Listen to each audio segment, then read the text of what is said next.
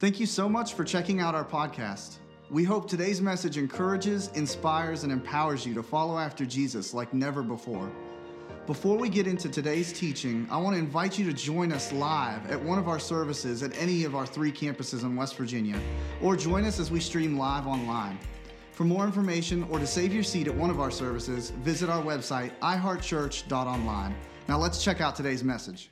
So last week, we started off this series uh, talking about Jesus when he's getting ready to head from Jerusalem into, uh, or he's getting ready to head to Jerusalem in anticipation of the cross and what laid ahead for him. And, and we talked about even as he's doing this, he announces to his disciples that he's getting ready to be crucified and mocked and scourged and humiliated and all of these things. But along the way, he stops and he heals a blind man and he, he stops and, and uh, meets Zacchaeus along the way and talks about this is the whole purpose that I came is to seek and to save that which was lost. And, and just looking at these last words that Jesus speaks and the importance of it and then we looked at the parable of the minas and and and just that illustration of how the kingdom of heaven uh, is is that there's things that uh, uh, have been given to us and entrusted with us, but there will come a time when He is going to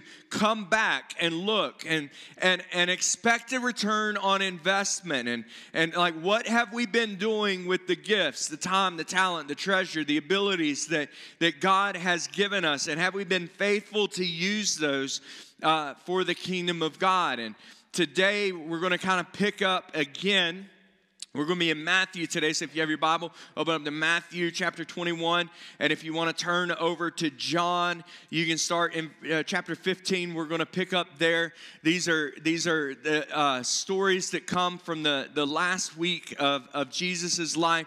But we're going to start out in Matthew when he's getting ready to enter in uh, to Jerusalem. So last week we ended right before he got to Jerusalem. He was in, uh, went through Jericho and healed, but now he's getting ready to enter in Jerusalem. This is a story that many people speak, uh, and uh, especially on Palm Sunday, this is a, a very familiar story uh, for, for people who've grown up in church and everything. But we're gonna we're gonna look at this Matthew 21 verse 7 it says they brought the donkey and the, the colt and they they put uh, on them their cloaks and he sat on them and most of the crowd went and they spread out their cloaks on the road and and others cut branches from trees and spread them out along the road. And so this is what's known as the triumphant entry into jerusalem as jesus enters in. In verse 9 it says that the crowds went before him and they uh, followed him and were shouting, Hosanna to the Son of David.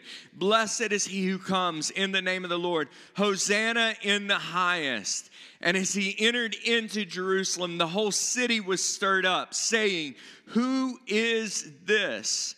And the crowd said, This is the prophet Jesus from Nazareth of Galilee. And so he comes in and and and the crowd is is going crazy. The crowd is is is worshiping him and and and, and saying hosanna! And you know this is their savior. This is the one who's come in the name of the lord. This is the one who they think most of them think are going to deliver them from roman oppression and and and not realizing even his own disciples we talked about that last week his own disciples didn't fully understand this but he heads in, and the very first place that he goes, he goes into the temple. In verse 12, we'll pick it up, and it says, Jesus entered into the temple, and he drove out all of those who sold and bought in the temple. And he overturned tables and money changers in, in the seats of those who sold pigeons. And so, like, it, it, Jesus obviously is upset about something. You know, you never see any other place where Jesus just goes in and starts wrecking the joint. Like, I mean, this is this is something that this is passion coming out in him. That's why many people uh, call the last week of Jesus' life is Passion Week. And, and I think that's important because everything that we're studying uh, in this series are going to be things that Jesus was passionate about, teaching about, and letting people know uh, what, what, what was near and dear to his heart. And so he goes in, and, and there's a whole lot of different things in this, and I don't want to really get in that. That's not the focus of this message. The, the, but he goes in, and like these people had been cheating the uh, people and, and, and, you know, giving them wrong animal, like just all this stuff that, that was there. And so he's upset about it. He goes in, he turns the tables over. In verse 13, he says, It is said to them, It is written that my house shall be called a house of prayer, but you make it into a den of robbers. Jesus defined that his desire for his house was that, and, and his temple is that it would be a house of prayer. And I think if you look around the world, people understand this a whole lot more than what we do in America. Like when I talk to our pastors in Africa all the time, they're, they're talking about the prayer meetings that they have and, and all this. And, and, and there's many nights on Friday night, they go in and they have an all night prayer meeting. And, it, and it's like this is a frequent thing that takes place. I was talking to the pastor in Uganda. Uh, I'm getting ready to uh, go over there and do a pastor's conference and everything. And and mid conversation he just kind of cuts me off and he was like hey it's 1158 i gotta go because we're going into prayer. And it wasn't 1158 like almost lunchtime. It was 1158 almost midnight. And he was going in for their because those pastors get together and every friday night at midnight they are praying and they are seeking God and they are like they understand that that is that God's house is to be called a house of prayer. Where in America, when we have a prayer meeting, we're lucky if we get one tenth of the people who attend that church on a Sunday who actually come to a prayer meeting. We're lucky if, if in the services and take place, we're lucky if 10% of the service is spent in prayer. But Jesus said, My house shall be called a house of prayer. I think there needs to be some adjustments and things in the way that we view prayer especially if we just saw, and I just told you about how when we were in here in prayer, God began to open doors and make ways for us to be able to get those supplies in. Uh, at three quarters of a million dollars in supplies going in because there were prayers taking place. What miracles are on the other side of prayers that we have yet to pray? But this statement is a multifaceted statement. It's it, it, yes, it means this house should be a house of prayer. But Jesus it, is getting ready to teach his, his disciples and everything that the Spirit of God is going to move into them and that they are going to become uh, uh, the, the place where the Spirit of God dwells. And and Paul writes this in 1 Corinthians chapter 6, uh, verse 19. He says, Or do you not know that your body is the temple of the Holy Spirit who dwells within you, from whom uh, you have from God? So Jesus told him the Holy Spirit is going to come and dwell within you Paul is getting ready to explain what it means and why it's important that we understand that the Spirit of God is inside of us.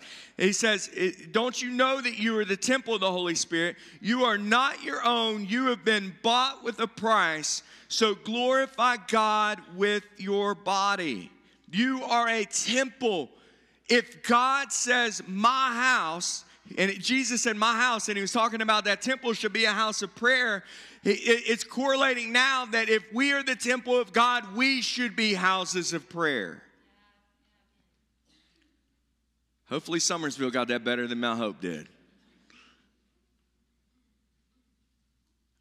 We should be houses of prayer. Now, you, if you go to a church and, and they don't put an emphasis on prayer, they don't ask uh, people to come and pray and, and all of that, then you really can't control if your church that you attend is a house of prayer, but you can control whether your temple is a house of prayer or not.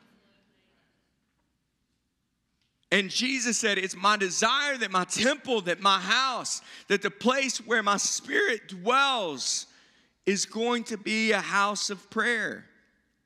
Jesus continues on down the street, and again, he, he's this is just a few days before the cross.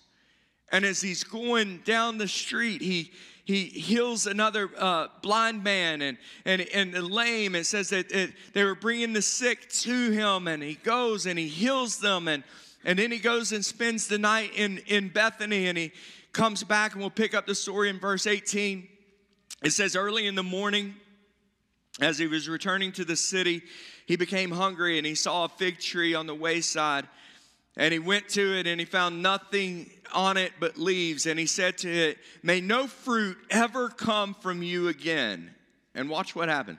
The fig tree withered up at once. So he's going around, and this is time that the fig tree should have fruit. Now, this has a whole nother connotation and stuff. Like, Fig trees are supposed to have fruit in their third year, and from the third year on, they're supposed to continually have fruit.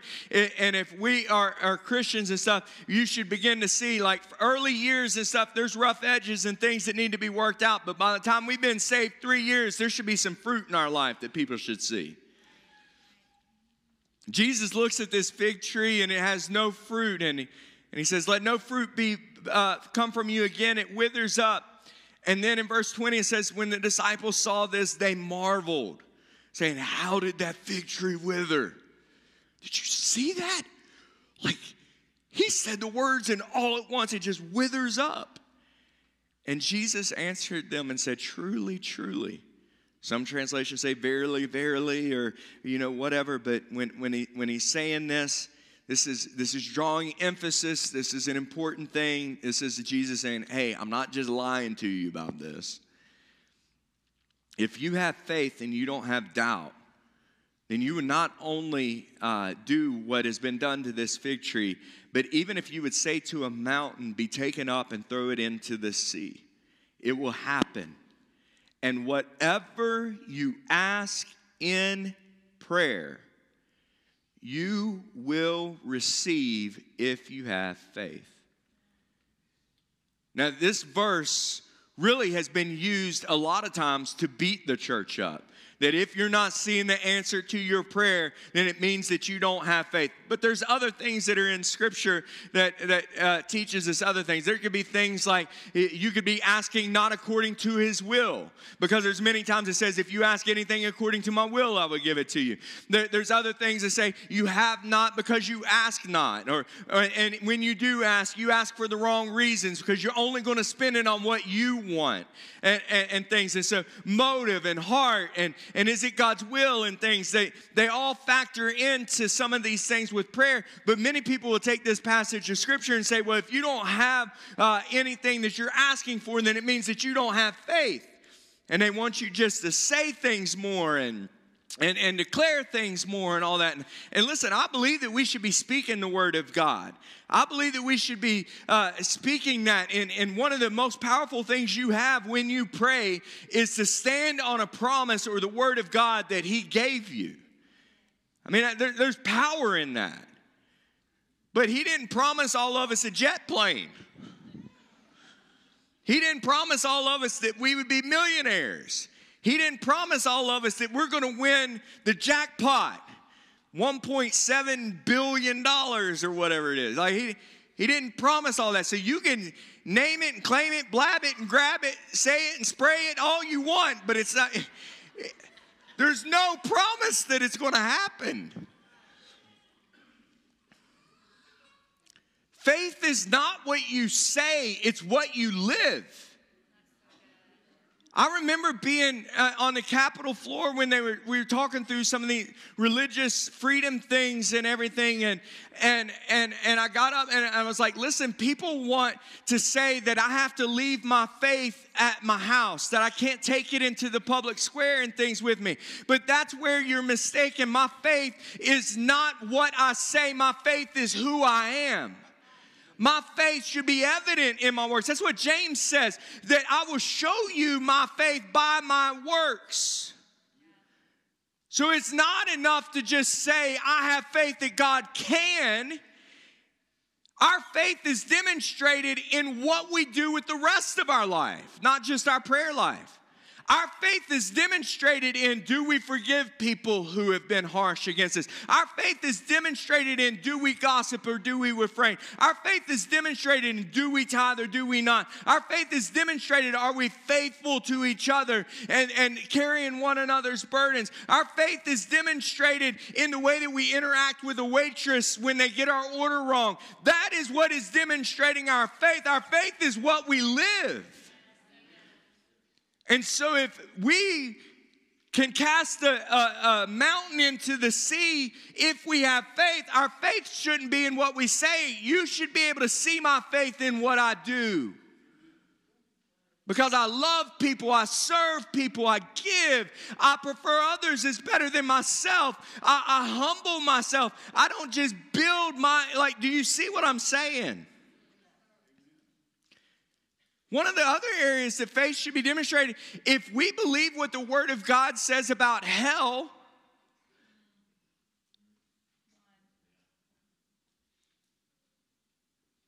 then what shouldn't we be telling and talking to lost people a whole lot more?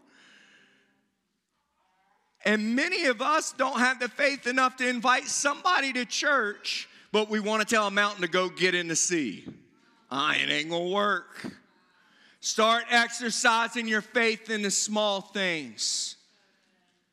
Start exercising your faith in showing honor. Start exercising your faith in turning the other cheek. It's awful quiet in here. Summersville, I hope y'all are shouting me down. Summers and Mount Hope's just staring at me. Jesus taught on prayer at the Last Supper. The last thing when he's with his disciples, he's teaching them about heaven, he's teaching them about servanthood, he's, teaching them about the Holy Spirit, he's teaching them about all these things. And one of the things he talks about is, is prayer in, in John 15. And I'm not going to read the whole passage there, but we're going to pick up at verse 7. He says this He says, If you will abide in me and my word abides in you. To abide in him doesn't mean you attend church once a week. And unfortunately, in the church world that we live today, it's more like once a month. We've got a bunch of once a month Christians that, that want to see the, the daily in the throne room results to their prayer life. And I'm, I'm just telling you, it's not going to happen. I can go work out once a month, every month, but then every other day just gorge myself or be lazy or do whatever I want. And I'm telling you what, I'm not getting six pack. It's not happening. I'm not going to lose weight. It's not happening. But there's so many people who want to see spiritual results without the spiritual disciplines. It says, If you abide in me and my word abides in you, does the word of God abide in you? How many scriptures can you quote? Beyond that, how many scriptures do you live? Because we can quote a whole lot more scriptures than what we walk out. If you do that, you can ask whatever you want, and it will be done for you. By this, my Father is glorified that you bear much fruit, so that you prove that you're my disciples. He, he, he said, If you abide in me and my word abides in you, I don't even have to worry about whether you're going to ask according to my will or not. You can ask whatever you wish. Why? Because you're going, your, your desire, if you're in the Word of God and the Word of God is in you, then your desires are going to line up with His desires. And that's why He can give you free reigns Whatever you wish, you can ask. Because I know that you can be trusted. He goes on and we'll pick up at verse 14. He says, uh, You are my friends if you do what I command you. No longer do I call you servants, for a servant doesn't know what their master is doing. But I have called you friends. Now, how, what, what's, what's the thing of friendship here? And it's not, if you do what I tell you to, I'll be your friend. It's not manipulation. He's saying the result of friendship is that you're automatically going to do what I command you to do. That if you love me, you would keep my disciples isn't, well, if you love me, you would. God's not a manipulator. it's if you love me, the, the fruit or result of the love is going to be an automatic obedience to the commandments. Okay? For all that I have heard from the Father, I have made known to you. You did not choose me, but I chose you, and I appointed you that you should go and bear fruit, and that your fruit should abide. Some translations say that your fruit would remain so that whatever you ask in the name, uh, uh, uh, whatever you ask the Father in my name, he may give it to you. What's he saying? If, if there's an abiding, if there's a closeness, if there's a friendship in between me and you, then you can ask whatever you want and you'll see me move. You can ask whatever it is and and I will move upon your behalf. The, so many of us, we, we want the answered prayer without the relationship.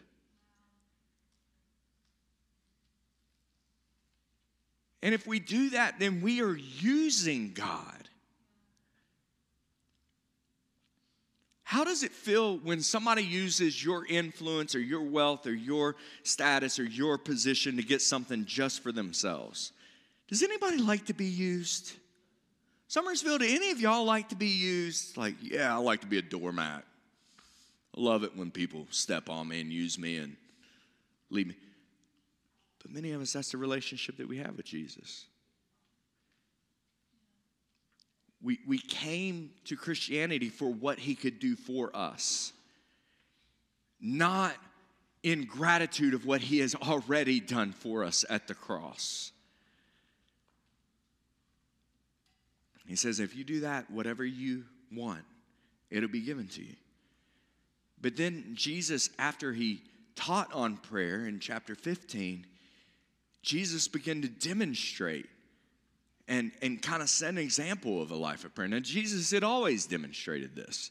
You'll see throughout Scripture that, that Jesus would get away and go to a, secret, uh, uh, a place by himself so that he could be with the Father. You know, you'll see that early in the morning, even, even when Jesus is uh, walking on water, he, he had stayed behind to spend time in prayer, and that's and he sent his disciples on ahead. And, and but he had went and spent time in prayer. They knew that they had seen Jesus consistently spend time with the Father. Listen, if the Son of God needs to spend time on a consistent basis with the Father, how much more do we heathens need to do that?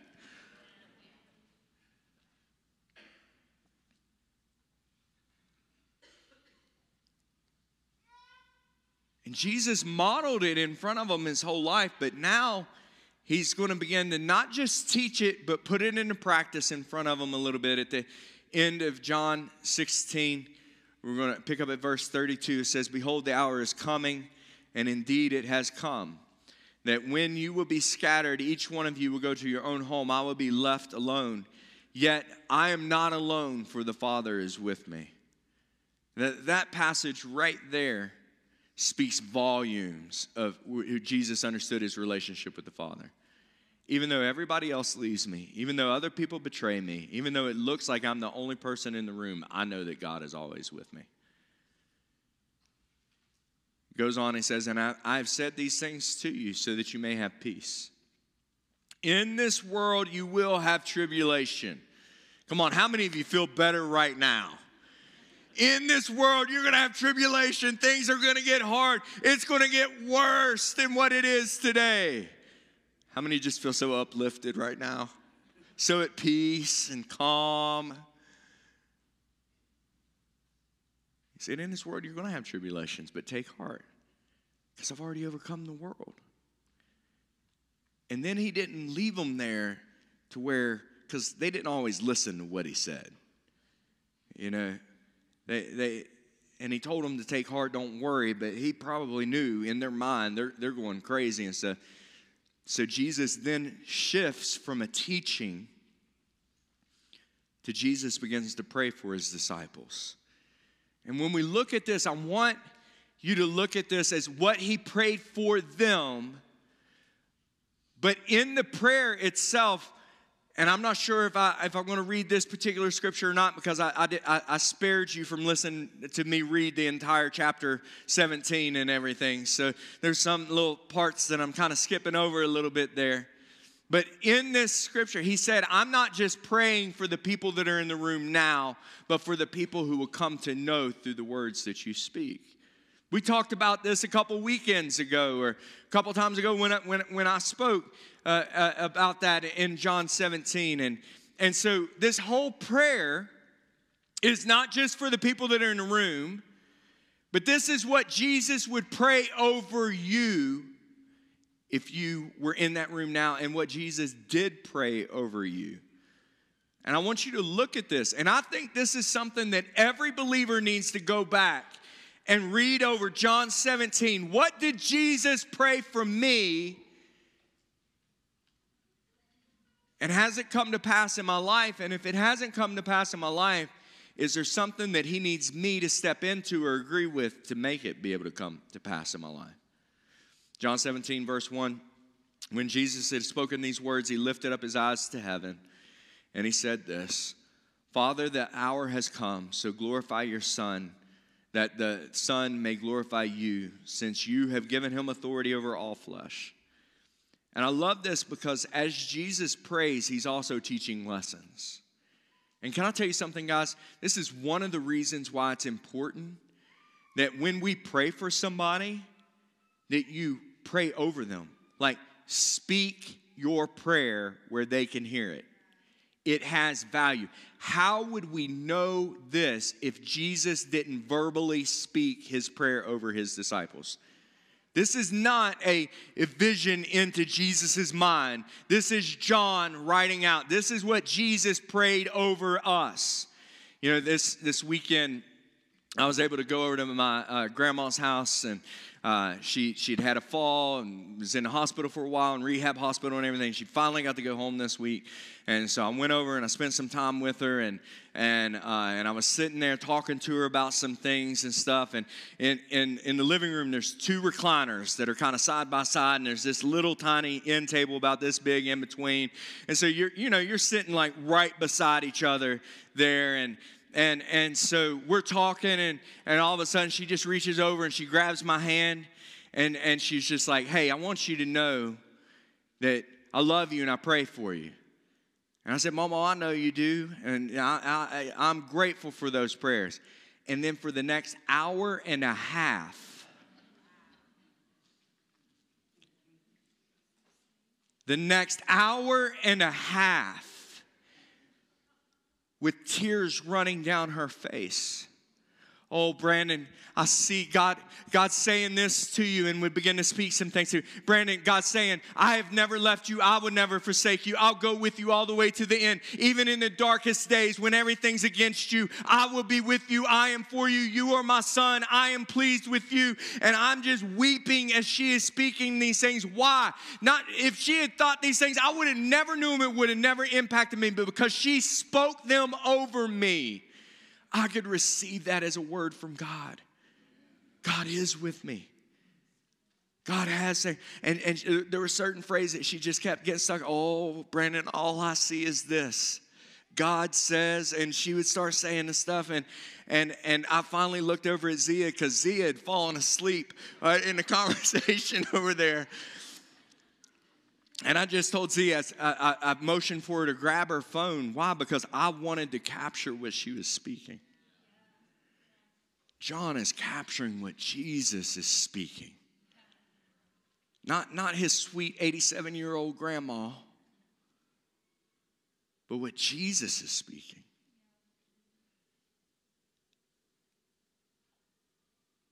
You have given him authority over all flesh to give eternal life to him whom you have given him. And this is eternal life that you uh, uh, that they would know you, the only true God, and Christ whom you have sent. Can I hit pause button here just for a second? They had spent three and a half years with Jesus. And he just prayed that they would know him. Why? Because even a couple days before this, they still are thinking he's coming to overthrow Rome. And he's praying, God, let them really see. He said, I glorified you on earth, having accomplished all the work that you gave me to do. And now, Father, glorify me in your own presence with glory that I, uh, that, with glory that I had uh, with you before the world existed. Like he's telling them, I, before the foundations of the world, I was with you. Like I came from heaven to be with you. I manifested your name to the people uh, that you gave me out of, out of the world, and yours uh, they they were, and you gave them to me, and and they have kept you your word. And uh, now they know that everything you have given me is, uh, is from you. For I have given them the words that you have given me, and they have received them and have come to know in truth that I've come from you. And they have believed that you sent me. And I am praying for them. I'm not praying for the world, but for those that you have given me, for they are yours. All mine are yours, and all yours are mine and I'm glorified in them. Now he, he's going through this thing. You remember he, he taught about the parable of the minas, how the time when he gave all the things out, that it was the, the noblemen's all along. Now he's even praying this. Let them have a realization that everything that they have, that it, it came from you and me and us for, for glory. And I am no longer in the world, but they are going to be in the world. And I'm coming to you Holy Father, keep them in your name. You have given, uh, which you have given me, that they may be one even as we are one. This is still part of that prayer thousands of years ago that is yet to be come to pass, but will.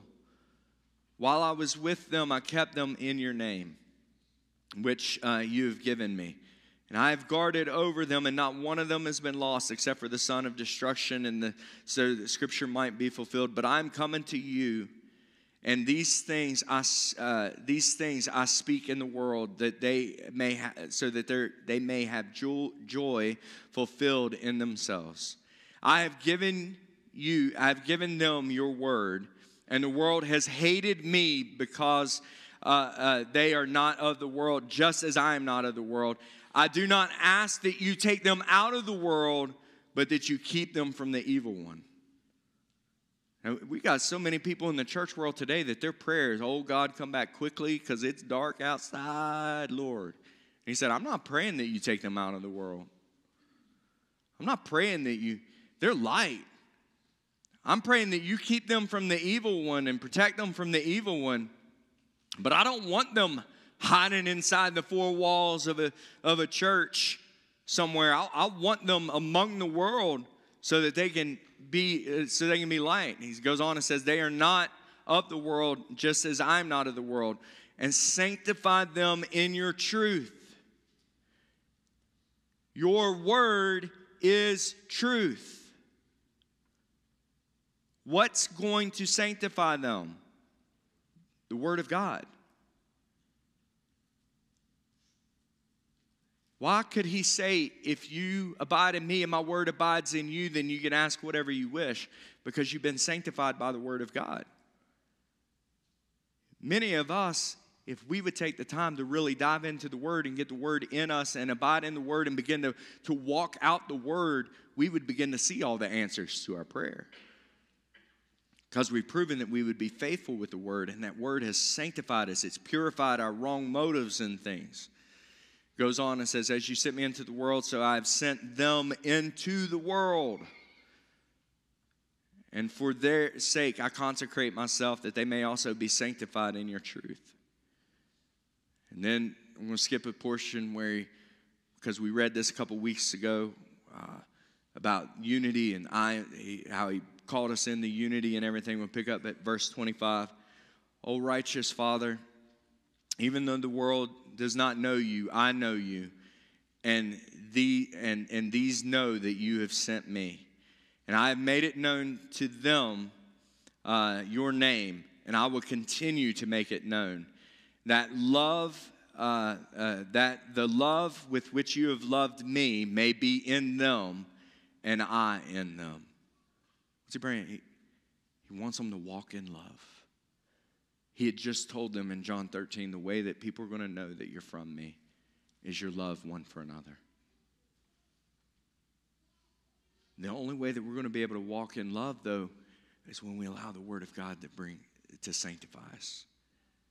When we begin to line our lives up with the Word, doesn't matter what somebody else does. You can't control what somebody else does with the Word, but you can control what you do with the Word. Matthew 26, he goes on, he leaves the Last Supper and he goes to the garden to pray. In verse 36, it says, Then Jesus uh, went with them to a place called Gethsemane. And he said to his disciples, Sit here while I go over there to pray. This is just a few minutes, like hours, before he's going to embrace the cross. And he's going to his Father. So many times in the darkest hours is the times when we're less likely to go to God because we're mad at God or angry at God or don't think that it's going to do any good to go to God or whatever. But here, Jesus, in the darkest day and night, he goes to sit and pray. He goes on and says, and he took with him Peter and the two sons of Zebedee, and he began uh, uh, to be sorrowful and troubled. And he said to them, My soul is very sorrowful. And uh, even to the point of death. Remain here and watch with me. And he goes on a little farther and he fell on his face and he prayed, saying, My Father, if it's possible, let this cup pass from me. But nevertheless, not as I will, but as you will. And he came to the disciples and he found them sleeping. And he said to them, said to Peter, So you couldn't watch with me one hour? Watch and pray so that you may not fall into temptation. He's drawing a connection here that prayer can help you avoid temptation. So, if prayer is what activates God to move here on earth, and prayer is what helps keep you from temptation and all of those things, do you see why the enemy doesn't want you to pray? Because in one 45, 55 minute prayer meeting, three quarters of a million dollars worth of supplies was go- going into a, uh, a, a, a dire, dark situation. Again, what is on the other side of our prayers that we have yet to pray? Watch and pray so that you may not enter into temptation. The spirit is willing, but the flesh is weak. And again, for a second time, he went away and he prayed, My Father, if this cannot uh, pass unless I drink it, then your will be done. And he came and he found them sleeping, for their eyes were heavy. And so, leaving, he went and he prayed for a third time, saying the same words again. You know, there's many people who tell you, don't, don't pray the same prayer again. You're supposed to pray it once and have faith, and then it's going to happen. Uh, I guess Jesus didn't have faith then, because it just said he prayed it three times we going to listen to what Jesus did and what he taught, or, or are we going to listen to what somebody else taught us about prayer? The enemy doesn't want us to pray but one time and then sit around and wait. But God and Jesus teaches about repetition. He taught about the, the widow woman who was a persistent widow woman. He talked about the man who was knocking on the door. Even when he said, Ask and it will be given to you, it's ask and keep asking, seek and keep seeking, knock and keep knocking is the, the verbiage there in the Greek. And he taught that on more than one occasion. Goes on and then it says, Then he came to the disciples and said, uh, sleep and take your rest later. See, the hour is at hand. The Son of Man is betrayed into the hands of sinners. Rise, let us be going, because the betrayer is at hand. And then, even when he was on the cross, pull up the passage there in Luke, I think it's Luke 23. Jesus looked down at the people who were mocking him and gambling over his clothes and all these different things and he prays. He says, Father, forgive them, for they know not what they do. The Son of God prayed all the way up to the end. And even in his one of his last prayers that he prays, he's not praying for what he needs. He's praying for the forgiveness of others. And I believe it's because of this example that Stephen, whether he was there or he heard the story of what Jesus prayed, I believe that's why in I think it's Acts chapter 7 when they're stoning Stephen to death, that Jesus or that Stephen prays as they're stoning him to death, Father, forgive them, for they know not what to do, what they're doing. And there just happened to be a Pharisee who was leading this whole thing standing right there who hears that prayer, who Saul, who later encountered Jesus and then went on to plant churches and write two thirds of the books that are in the New Testament. You don't know what's on the other side of your prayer. What if Stephen had just thought, Father, forgive them? I can't say this for sure, but there's something that in Paul, I believe that the fact that, or, or what, it, what if he had not even prayed the prayer? But I want you to notice one of the last prayers that he prayed was for the forgiveness of others who were attacking him, even to the point of death. Guys, I know there's been a lot of people who've been hurt in a lot of different ways in your life. But if Jesus and Stephen can pray for the people that are attacking them, even as they are murdering them, in the process of the attack, it is in there because that's an example of what Jesus wants us to do. Jesus didn't just teach about prayer by the words that he said. Jesus taught about prayer by the example that he set.